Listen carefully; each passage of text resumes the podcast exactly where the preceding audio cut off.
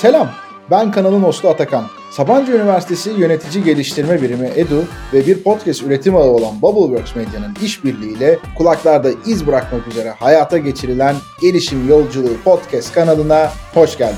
Bu kanalda kariyerleriyle, hayatın çeşitli alanlarındaki aştıkları zorluklarla, eğitimleriyle ve elde ettikleri başarılarla hepimize ilham olan pek çok değerli konuğumuzu ağırlıyoruz. Kanalda 3 farklı serimiz var. Bu bölümde ülkemizde ve globalde çeşitli büyük ölçekli kurumlarda üst düzey yöneticilik deneyimi olan konuklarımızla konuştuğumuz yöneticiler için fark yaratacak yaklaşımlar ve metotlar serisinden harika bir içerik seni bekliyor. Keyifli dinlemeler. Selamlar. Sabancı Üniversitesi Edu için hayata geçirmiş olduğumuz Gelişim Yolculuğu podcast kanalının bir bölümünde daha sizlerleyiz. Yöneticiler için fark yaratacak yaklaşım ve metotlar serisinde yine harika bir konuğumuz var. Tam da bu başlığa uygun ve yeni yönetici adaylarına, orta kademelerde bulunan yöneticilerin daha üst kademelere doğru geçişlerinde veya hayatın herhangi bir şekilde farklı bir alanında yaşayacak oldukları bir gelişim yolculuğuna ilham sunacak olan güzel bir içerik olacağına inanıyorum. Sevgili Selim Baybaş'la beraberiz. Nurol Teknoloji CEO'su Selim Bey hoş geldiniz. Nasılsınız? Merhaba Atakan, hoş bulduk. Harika girişin için çok teşekkürler. Beni konuk ettiğiniz için ayrıca çok teşekkür ederim. Kimim diye soracak olursanız CV'deki ve geçmişimdeki konulara farklı farklı girebiliriz. Çoklukla damdan düşmüş, çok büyük yanlışlar, hatalar yapmış, hatalarından ders çıkartmaya çalışan, öğrenme aşkı her zaman devam eden, öğrenme isteği her zaman devam eden, farkındalığı yüksek olmaya çalışan birisiyim. Dediğim gibi hatalardan ders almak almak günün sonunda bizim gibi mühendislerin en büyük öğrenmesi gereken, yapması gereken, hayatlarına da uygulaması gereken bir konu. Belki bu konuda paylaşımda bulunabilirim ilerleyen dakikalarda. Vallahi süper olur. Çok seviniriz. Hep böyle başarı hikayelerini konuşuyoruz ama bir dönem çok popülerdi. Sonra yeniden sanıyorum birazcık seyreldi. Böyle o hatalardan beslenme konusu da aslında bizi o başarıya götüren önemli noktalardan bir tanesi. O yüzden öyle bir giriş yaptığınız için çok teşekkür ediyorum Derin Bey. Biz zaten bölümün başında sizle ilgili ufak böyle bir bilgi vermiş görmüş durumdayız ama bir yandan da gerçekten anlatacak çok şey var. İşin böyle iş hayatı tarafı, eğitim hayatı tarafı buralar sizle ilgili çok dolu dolu olan konular ama bir oraya geçmeden önce bir yandan sosyal hayatla ilgili, hobilerle ilgili, kariyer dışındaki yaşamla ilgili de birkaç sizden paylaşım alabilirsek çok sevinirim. Memnuniyetle senede bir kere yani her sene daha doğrusu Ocak ayı işte 31 Aralık günü malum hedef kendimizce eşimle beraber böyle hedef notları çıkarırız. Yılın resolution'ı falan diyelim artık karşılığı da gelmedi şu an aklıma Türkçesi. Böyle bir hedefler falan çıkarız. İşte bu sene neler yapacağız ya da neler yapmayacağız gibi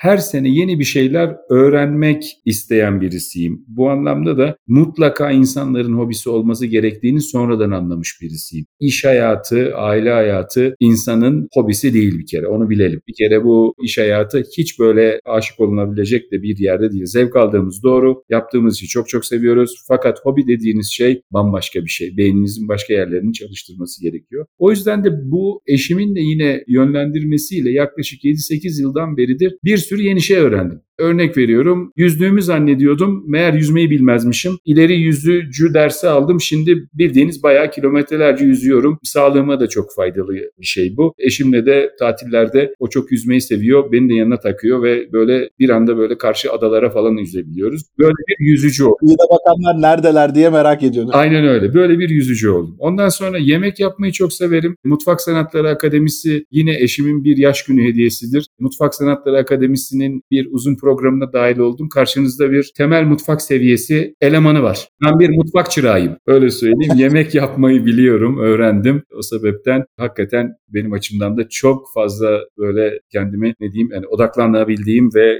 kendimi çok iyi hissettiğim bir alan zaman oluyor. Yemek yapmak büyük zevk alıyorum. Süper. Böyle özellikle var mı yapmayı sevdiğiniz bir yemek? Ya sonrasında çok çalıştığım bazı konular var. Yurt dışında bir iki tane şeye de katıldım. Programa diyelim böyle birer günlük workshoplara katıldım. Söylemesi ayıptır güzel risotto yapıyorum. ne güzel. Aynen ama Türk yemekleri de çok yapmaktan zevk alıyorum ve güzel tencere yemeği de yapıyorum. Yani elimin de bir tadı var öyle diyorlar. Şimdi yemeği de yaptık. Müzik ilgim var çok. Fakat yani enstrüman çalamıyorum yani öyle söyleyeyim. Yani gitmiyor. Hiç o kadar da kabiliyetli değilim. Ama elektronik müziğe çok merakım var. Amatör seviyede DJ oldum. Yine birinden ders aldım. Yine böyle bir 7-8 hafta sürdü bu. Kendi cihazlarım var. Onu öğrendim. İşte ses analizini öğrendim vesaire. Böyle kendimce ufak tefek karşınızda bir 80'ler 90'lar DJ var. ne güzel. Bir de son olarak da Tabii spor konusunda çok süper bir sportmen bir insan değilim. Yani sporda şart benim gibi böyle 50'ye bir kalmış birisinin de spor yapması lazım. Bir de yaşlandıkça yapılan sporlar olması lazım diye düşünerek geçtiğimiz yıl Ocak ayında Aikido dersi almaya başladım. Şimdi de kahverengi kuşak sınavına hazırlanıyorum. Hakikaten felsefesiyle, vücuda sağladığı esneklik ve faydalarla da çok memnunum bu spor dalına, bu yeni hobiye bulaştığım için. Sırada başka şeyler var. Gelecekte programımızda bakalım bazısı kısmet olursa emeklilikten sonra ama her sene böyle iki senede bir bir yeni bir şeyler hayata katmaya çalışıyorum. İyi vallahi ne güzel ya takipte kalalım o zaman. Bayağı da böyle farklı farklı branşlardan farklı disiplinlerden konular varmış ama zaten sizinle ilgili benim beklediğim bir şeydi. Yani bir ön hazırlık yaptığım için çok farklı branşlarda da bir kariyer hayatınız var. O burada da kendisini göstermiş açıkçası. Evet öyle oldu. Öğrenmek bence insanın ruhuna en iyi gelen şey. Günün sonunda tepe yöneticisi olabilmek, devam edebilmek bence kolay bir şey değil. Şöyle düşünelim bizim atalarımız ayda bir aslan görürler ve korkarlar kaçarlarmış. Biz şimdi aslanlarla yaşıyoruz iş hayatında. O yüzden bu vücut her gün her dakika aslanla yaşamayı, aslanlarla uğraşmaya uygun değil. O sebepten vücuda iyi gelecek, ruha iyi gelecek şeyler yapmak lazım. Kesinlikle süper. Şimdi bir işin sizinle ilgili eğitim tarafı da benim araştırdığım kadarıyla oldukça ilgi çekici ve ilham verici bir durum vardı. Müsaadenizle bir oradan başlayarak merak ettiğim bir iki şeyi sormak istiyorum size. Hacettepe Üniversitesi'nde nükleer enerji mühendisliği bölümünü bitiriyorsunuz. Ardından Bilkent Üniversitesi'nde işletme MBA eğitimini tamamlıyorsunuz. Akabinde Harvard Business School ve Sabancı Üniversitesi'nde liderlik, satış, pazarlama ve değer zinciri yönetimi gibi alanlarda da çeşitli programlara katılıyorsunuz. Şimdi burada kariyer hayatınızın öncesinde bu başarılı bir liderlik yolculuğu var burada ama sanki onu da böyle hazırlayan bir stratejik bir eğitim planlaması var ki özellikle günümüzde hani böyle bir şey akım da var ya ya bu üniversitelerde kapatılsın olmasın. Hani çok da artık eskisi gibi bir şey öğrenmiyor. İnsanlar ufak tefek işte Udemy'den vesaireden meslek öğreniyor gibi durumlar var ya. Bu almış olduğunuz eğitim hayatı sizi şu an bulunduğunuz konuma gelen yolculukta nasıl hazırladı? Ne gibi katkılar sundu? Şöyle bir yeniden geriye dönecek olsanız aynı yolu izlemek ister misiniz gibi sorularım var. Teşekkür ederim. Yani hatırlatma oluyor benim için de tabii. Fizik dersine aşık bir öğrenciydim. Onu söyleyeyim fizik olimpiyatları öğrencilerin katıldığı o dönemde programlara katılmıştım. Yatkınlığım da vardı. Biz üniversite sınavlarına girerken biliyorsunuz belki hatırlarsınız tercih pusulasını yanımızda götürür. Sınava girmeden tercih pusulasını verir. Ondan sonra da sınava girerdik. İki aşamalı malum ÖYS, ÖSS denen sınavlara girerdik. Ben de o dönemde elektrik, elektronik ve işte bilgisayar ve o dönemde Anadolu Sesi'nden fizik hocamın da yönlendirmesini nükleer enerji yazdım. Çok da bir yer yazmamıştım. Nükleer enerji mühendisi oldum. Yani o dönemin şartlarında işte bir sıralamaya giriyorsunuz. Fena bir sıralamaya da girmedim ve nükleer enerji mühendisliğine girdim. 20 kişi girdik okula. 4 kişi regüler olarak mezun olduk. Öyle söyleyeyim. Şimdi onun esprisi çoktur Hacettepe Üniversitesi'nde. Nükleerciler böyle parlayarak gezerler diye. Parlayarak gezmek sebebi de radyasyondan parladığımızı iddia ederler. O açıdan söylüyorum. Ondan parlıyoruz yoksa başka bir şeyden değil. Ve ben çok kaliteli bir eğitim aldığımı düşünüyorum. Çok iyi bir mühendislik eğitimi aldığımı düşünüyorum. İyi bir derece dereceyle mezun oldum. Sonrasında da o dönemde finansa çok ilgim vardı. Biz de nükleerciler olarak transport denklemi çözebilen bir ekibizdir öyle söyleyeyim. Transport denklemi de önemli bir denklemdir. Neden? İşte Neutronix'i falan hesap eder. Kuantum hakkında fikri vardır o denklemin. Aynı denklem aslında finans yönetiminde de kullanılır. Günün sonunda bu bir diferansiyel zaman bağımlı bir denklem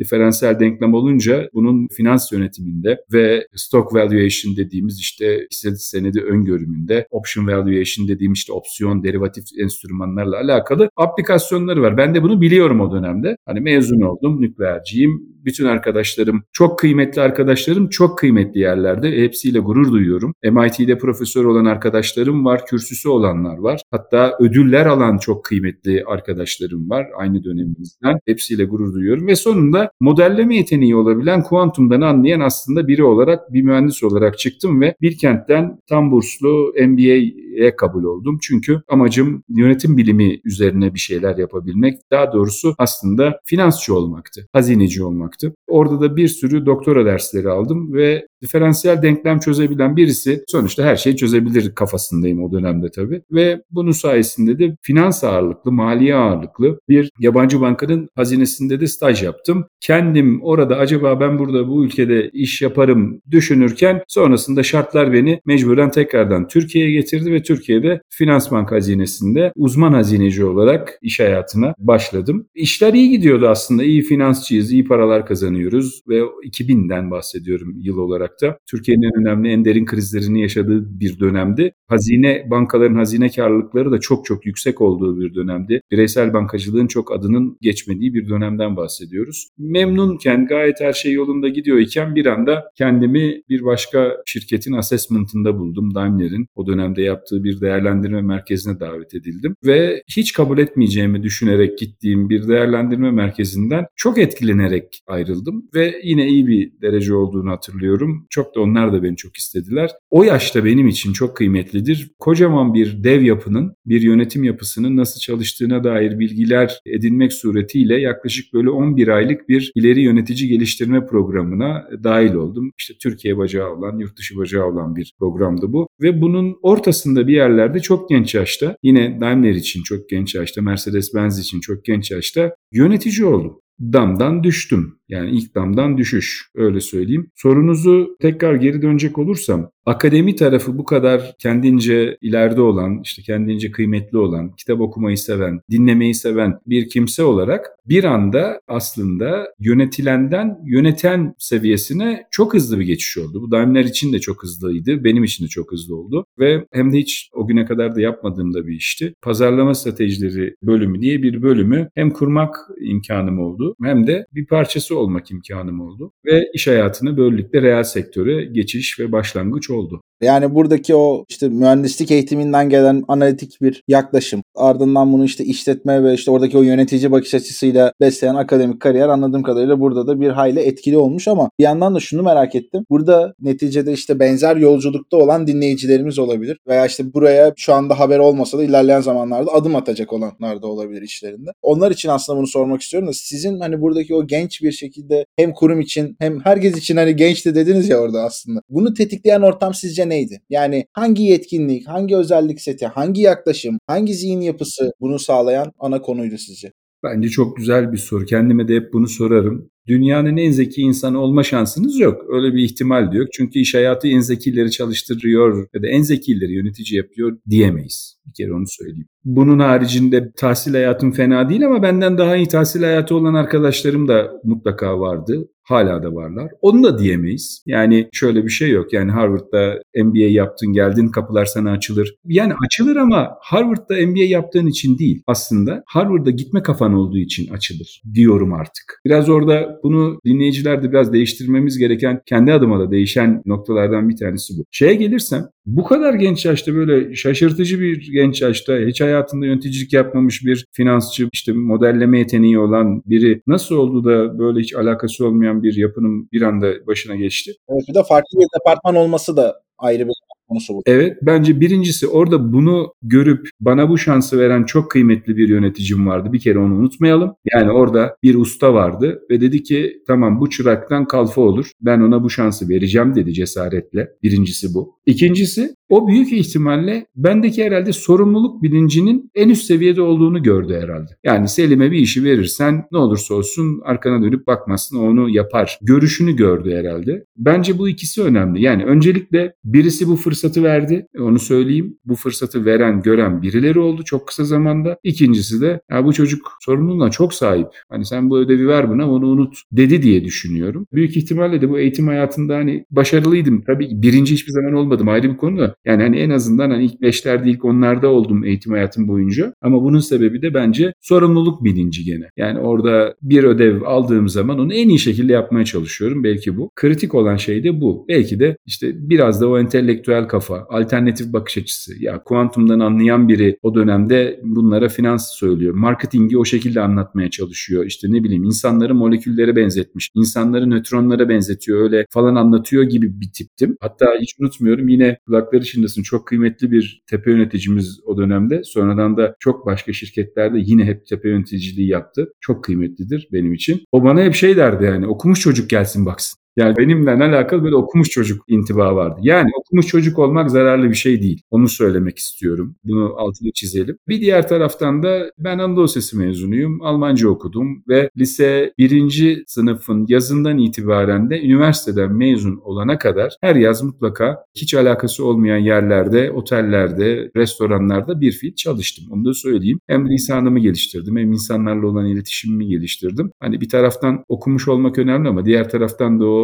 sosyal IQ'nuzu, sosyal kabiliyetinizi e, onu da sağlamak, ona da kendinizi adapte etmek gerekir diye düşünüyorum. Ya bütün bunların hepsi, yani bütün bunların hepsi sonuçta bana bu şansı verdi. Anladım süper. Aslında bizim çok sevdiğimiz yani girişimcilik dünyasında çok sevilen bir Nival diye bir karakter vardır. Çok da başarılı bir yatırımcı, işte girişimleri var, kitapları var, mentor, eğitmen vesaire vesaire ama hep işte şansla ilgili şeyler vardır işte doğru yerde doğru zamanda olacaksın vesaire gibi gibi konular. Orada şeyi söyler. İnsan aslında kendi şansını kendisi yaratıyor. Yani bir noktaya kadar. Sen bazı şeylere hazır olursan işte doğru zamanda evet doğru yerde olmak önemli bir şey. Ama bir yandan da o doğru zaman geldiğinde sen doğru yetkinliklere, yaklaşımlara sahipsen işte biraz da böyle sizin anlattığınız gibi çevrede böyle bilinçli, gerçekten insanlara el vermeye hazır birileri de varsa çok da güzel bir şekilde iyi yolculuklar olabiliyor. Şimdi ben burada şeye bakıyorum yine bir geniş bir çeşitlilik var. İşin biraz finans tarafından başladık ama otomotiv var, sizin hayatınızda enerji var, madencilik var, savunma sanayisi var. Böyle pek çok hepsi de önemli stratejik değeri olan sektörler. İşte bunların hepsinde deneyimleriniz var. Bir yandan da burada hep inovasyon odağında derin teknoloji çözümlerinde merkezinde bulunuyorsunuz. Şimdi tüm bu geçişler üst yönetim ve liderlik kademelerine gelişinizi sizce nasıl etkiledi? Bunu birazcık da şu taraftan soruyorum. Hani şey derler ya ya çok fazla da kariyerde, sektörde değişiklik yapmak iyi değildir diye böyle biraz kalıplaşmış gibi olan bir şey var. O zaman insanlar güvenmezler diye. Ama siz bunun aslında tam böyle tersinin en güzel canlı kanlı örneğisiniz. Biraz o yüzden sormak istiyorum. Bu sektör geçişleri sizi bu bugün bulunduğunuz konuma gelene kadar nasıl besledi? Yani teşekkür ediyorum tekrardan. Yine yine dönüp bakıyorum. Yine bir arkadaşımın çok önemli bir lastik şirketinde genel müdür yardımcılığı yapmış. Uluslararası bayağı böyle başarılı bir arkadaşım demişti ki Selim 30. yılıma giriyorum. Benim hakkımda sorduklarında işte ya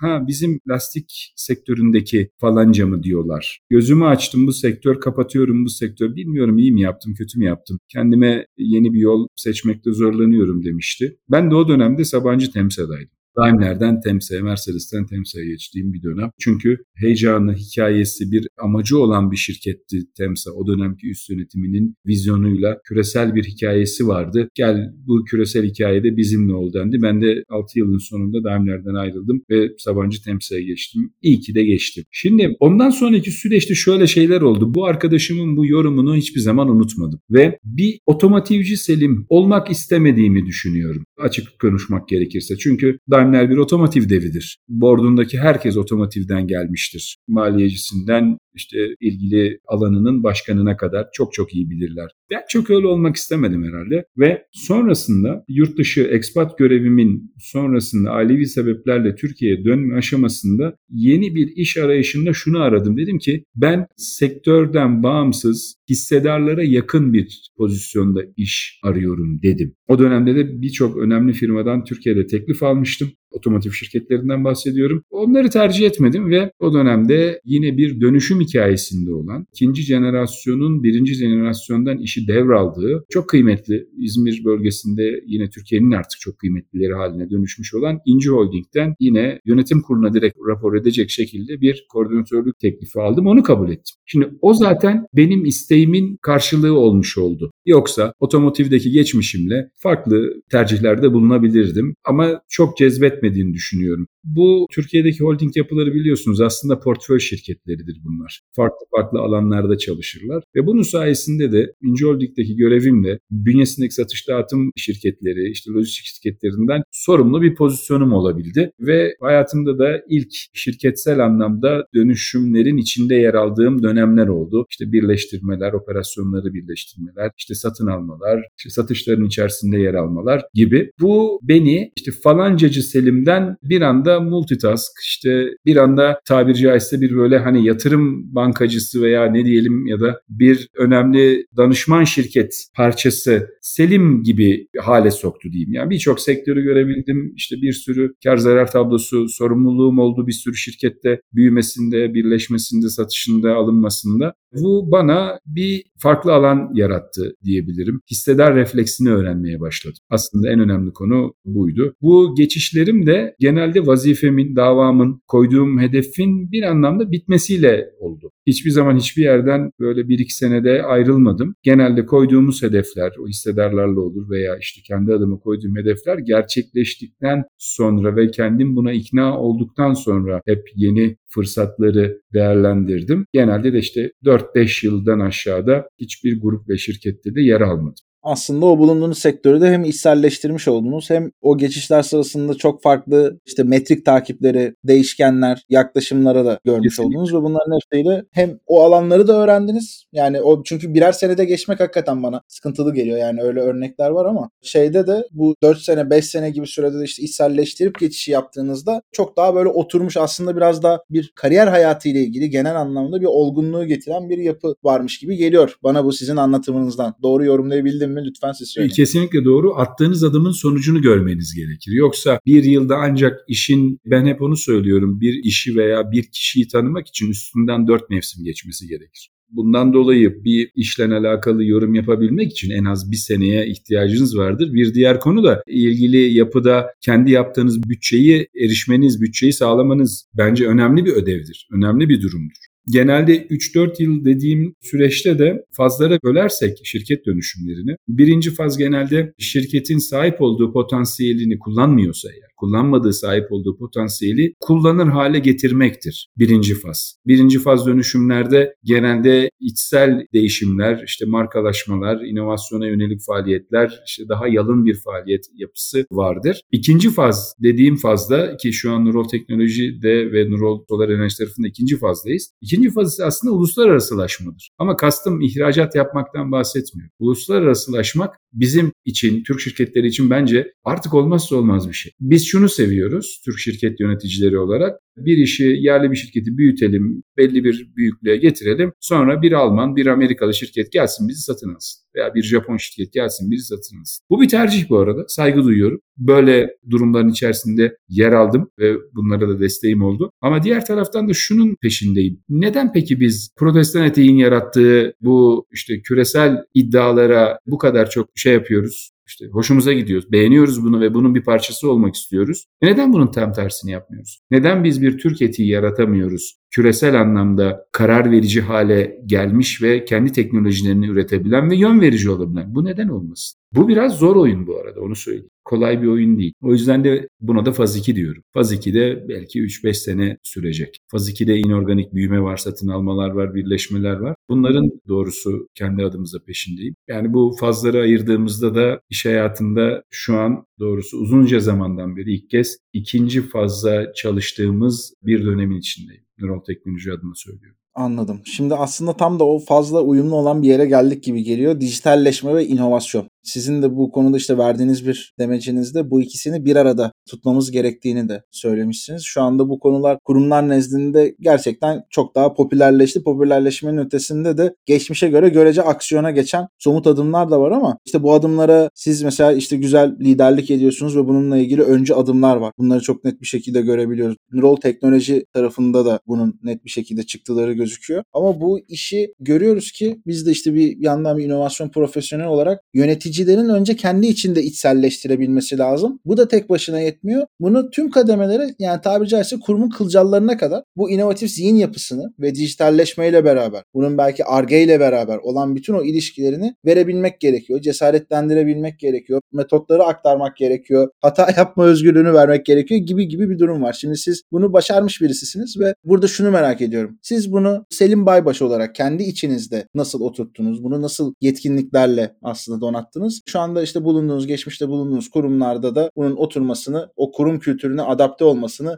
nasıl sağladınız? Yani inovasyon tabii yenilikçilik değil mi? Türkçesi işte yabancı bir kelime içimize otursun diye yenilikten bahsediyoruz. Ürünleşebilen ve karşılığında bedel ödettiğimiz yenilikçilikten bahsediyoruz inovasyon ama bunun haricinde süreç inovasyonları, şirket içi inovasyonlar, işte bir şeyleri daha hızlı yapabilmek veya daha az maliyetli yapabilmek yani kar zarar tablosuna dokunabilen şeylerden bahsediyoruz. İnovasyon dediğimiz zaman bu geliyor aklımıza. Yani uygulanabilir olması lazım. Biz iş insanıyız günün sonunda. Bizim hayatımız sürdürülebilir karlılık yaratmak. Başka bir amacımız yok. Bir diğer yani sürdürülebilir karlılıktan kastım ne? Kar zarar tablosunun altındaki dibindeki en son artı rakamın sonsuz kere tekrarlanmasını sağlamak. İşte zorluk burada zaten. Bunu yapabilmek için o kar zarar tablosunu sağlayan bütün etmenlerin içerisinde yenilikçi bir bakış açısıyla daha az kaynak tüketerek, daha az örnek veriyorum zaman füresi veya daha az malzeme füresi yaratarak üretim yapmaya çalışıyoruz. Ve çünkü rekabetçi bir ortamdasınız. E, yeni ürün sunabilmeniz, yeni işte ona e, eklentiler yaparak müşterinin kafasındaki o willing to pay dedikleri e, hikayede yani hedeflediğiniz fiyat seviyesinin daha üstünü alabilmek e, veya hedeflediğinizi en azından alabilmek için yenilikler sunmanız gerekir. Ya bu günün sonunda aslında yine kuantumsal bir hikaye. Yani burada bir var olan dengeyi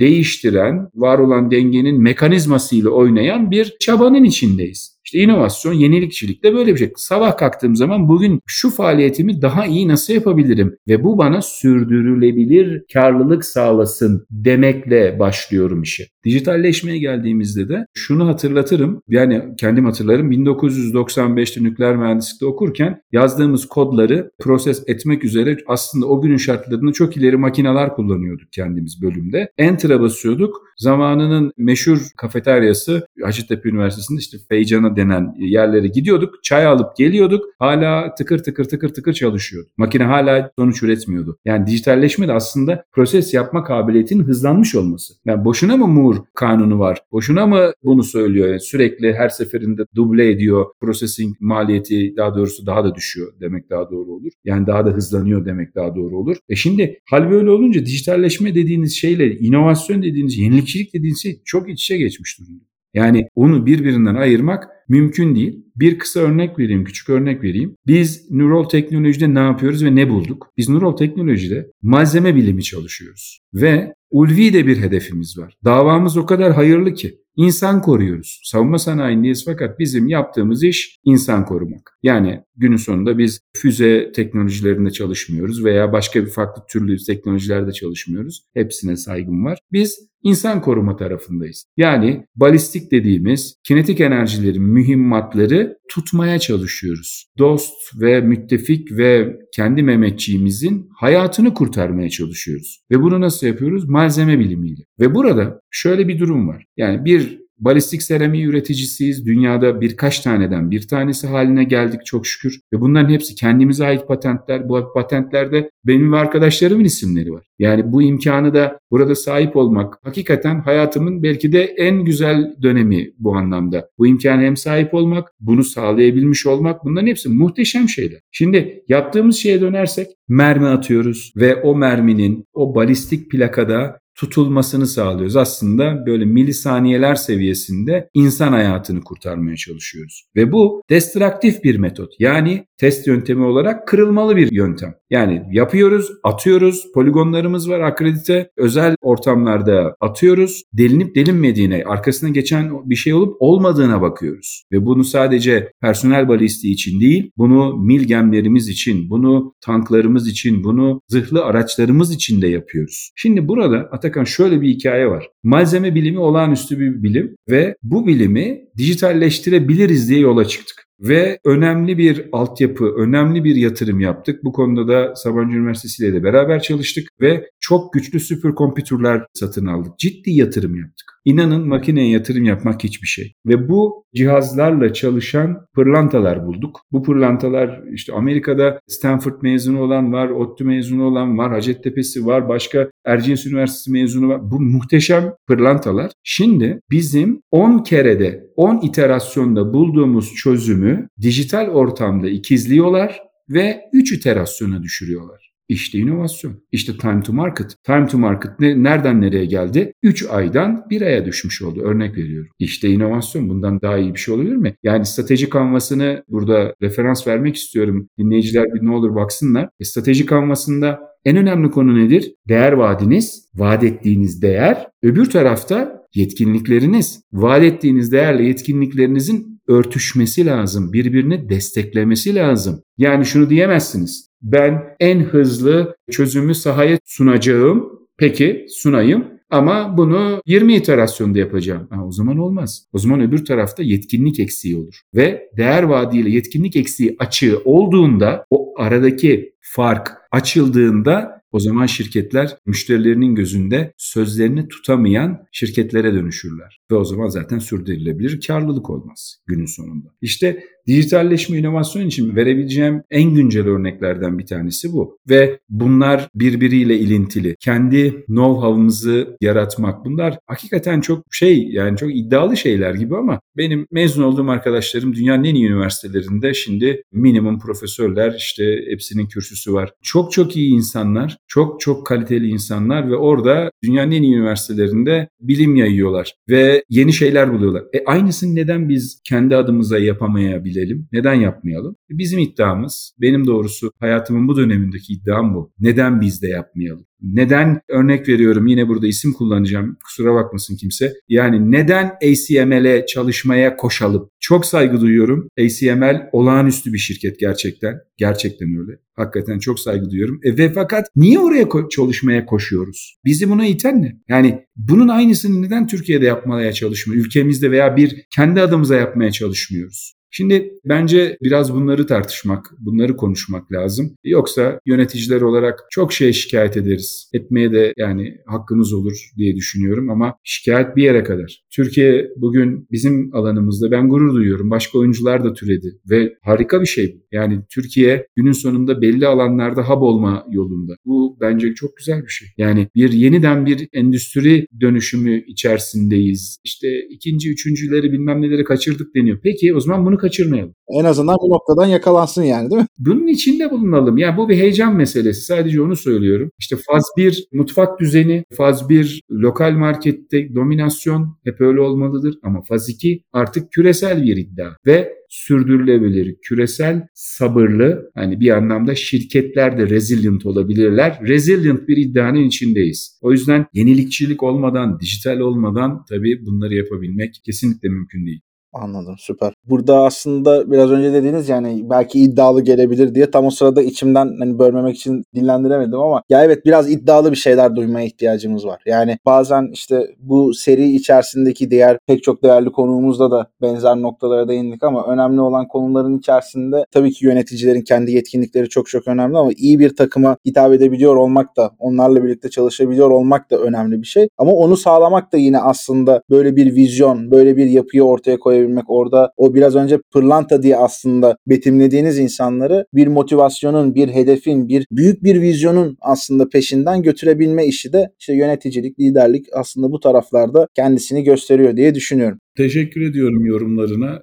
Her biri birer pırlanta, onu söyleyeyim. Belki Atakan son bir şey eklemem gerekirse benim bu konuyla alakalı şunu vurgulamam lazım. Ben ki hiçbir kardeşimin hangi üniversiteden mezun olduğuna bakmam. Ancak nasıl mezun olduklarına bakarım. Çünkü o assignment'ı nasıl iyi yaptıklarına bakarım. Bir diğer konu mesela çok inandığım bir süreçtir. Üçüncü, dördüncü sınıfta çocuklarımızı ciddi planlı, programlı bir çalışma düzeninin içerisine sokuyoruz. Onları sigortalıyoruz, maaş veriyoruz ve içimize alıyoruz. Ve onları eğitiyoruz. Çünkü o kadar güzel hamur ki o dönemde eğittiğimiz zaman ortaya muhteşem şeyler çıkıyor. Ve bu arkadaşlarımıza bir de yeni bir şey daha ekledik. O da bize fiziken ulaşamayan kardeşlerimize de açık bir inovasyon platformu oluşturduk. Yine onlar da sigortalı ve maaşlarını işte harçlıklarını diyelim alıyorlar ve orada da amacımız buradaki yine diğer bir başka pırlanta grubu olan abileri ablaları tarafından mentörlük ediliyor onlara ve onlara şu an sorunlar veriliyor. Mühendislik sorunları, sorunsallar veriliyor. Hani düşünün bunu nasıl çözeriz gibisine. Bu da yine çok inandığımız bir açık inovasyon platformu. Oradaki adet de yaklaşık 150 kardeşimiz var orada da. Bunların hepsi birer maliyet aslında.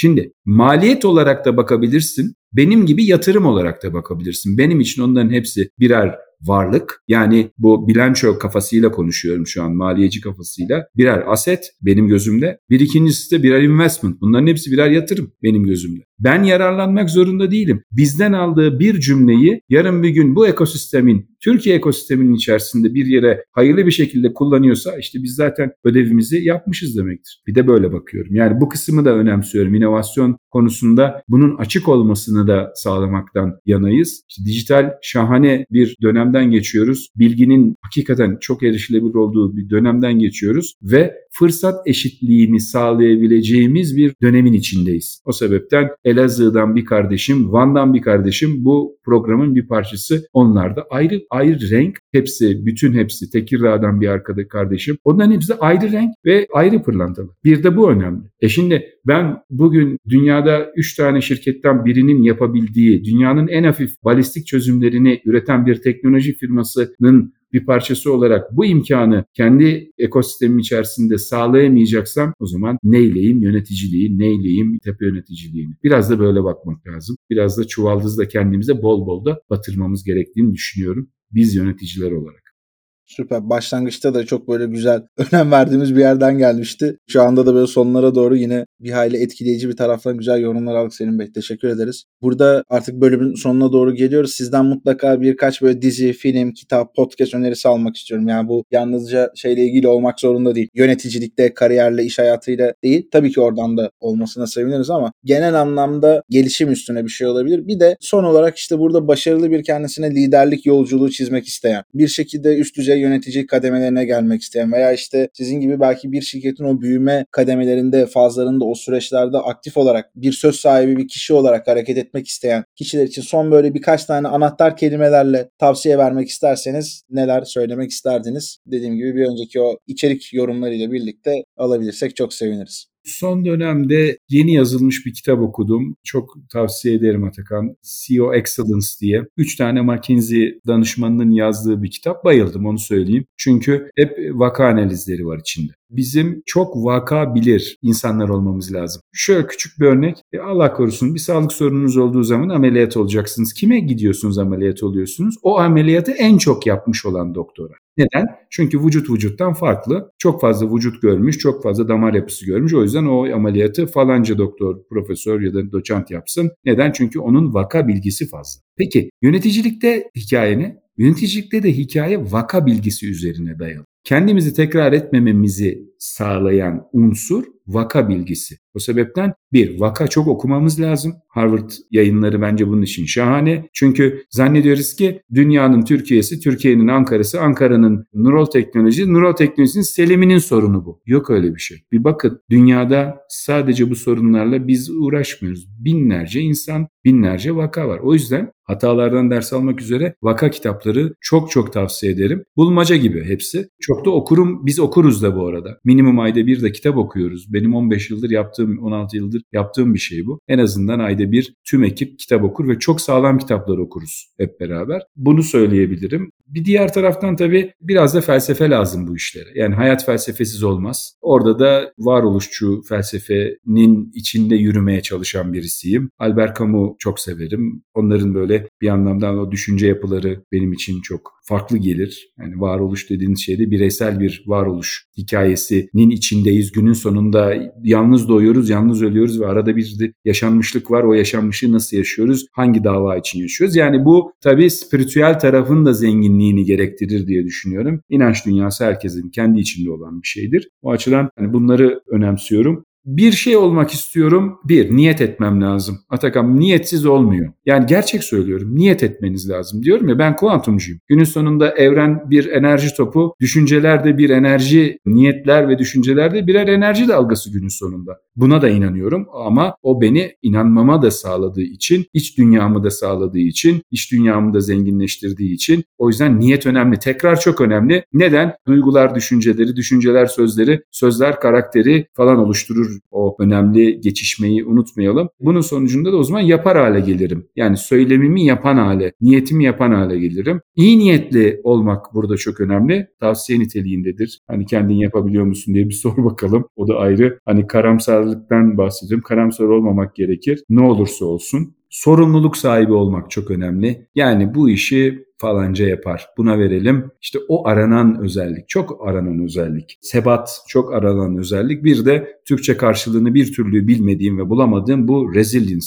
Yani resilient olmak lazım. Ama duruş çok önemli. Yani duruşumuzu yitirmeyelim. Eğer bir yerde duruyor, bir yerde çalışıyoruz ve oranın davası bize uygun değilse oradan ayrılalım. Yani bu kadar. Davayı düzeltemiyorsak, davayı çeşitlendiremiyorsak, değiştiremiyorsak, evrensel doğrulara getiremiyorsak oradan ayrılalım. Ama getirmek için de elden geleni yapalım. Nacizane tavsiyelerim de bu. Bir de damdan düşmeyi unutmayalım. Çünkü her gün damdan düşüyoruz. Her gün kocaman hatalar yapıyoruz. Bizim mühendislik hayatında çok önemlidir. Design FMA'lar işte belki bilen bilir. İşte hata türü etkileri mantığı, kafası bunlar çok önemlidir. Hatalardan ders almak Bunlar önemlidir. Bir de başkasının hatasını tekrarlamamak. Bu da benim için hani önemli son tavsiyeler olur Atakan'cığım. Süper vallahi teşekkür ederiz. En son söylediğiniz şeyi benim çok sevdiğim bir arkadaşımın babası bize söylemişti. Biz ilk böyle girişimcilik yolculuğuna çıktığımızda işte hatalardan öğrenme işini bayağı içselleştirdik çok güzel ama kendisi demişti ki ya arkadaşlar tamam hatalardan öğrenin çocuklar güzel ama benim yaptığım hataları da bir gelin sorun veya işte çevrenizde başka güvendiğiniz kişilerin en azından onları yapmayın. Siz kendi hatalarınızı yapın. Ha yine benim yaptıklarımı yapmam gerekiyorsa da yapın ama en azından birkaç tane bile kurtarıp başka hataları yapıp öğrenmeye vakit ayırsanız süper demişti. Bana onu anımsattı. Çok teşekkür ediyorum. Ben teşekkür ederim. Değerli vaktinizden ayırdığınız için. Umarım sıkmadım, umarım kendimi tekrar etmedim. Çok teşekkür ediyorum. Çok değerliydi hem bizler için hem de dinleyicilerimiz için. Teşekkür ediyoruz. Ağzınıza sağlık, emeklerinize sağlık. Teşekkürler, iyi günler. Görüşmek üzere sevgili dinleyiciler. Bir sonraki bölüme kadar kendinize çok iyi bakın.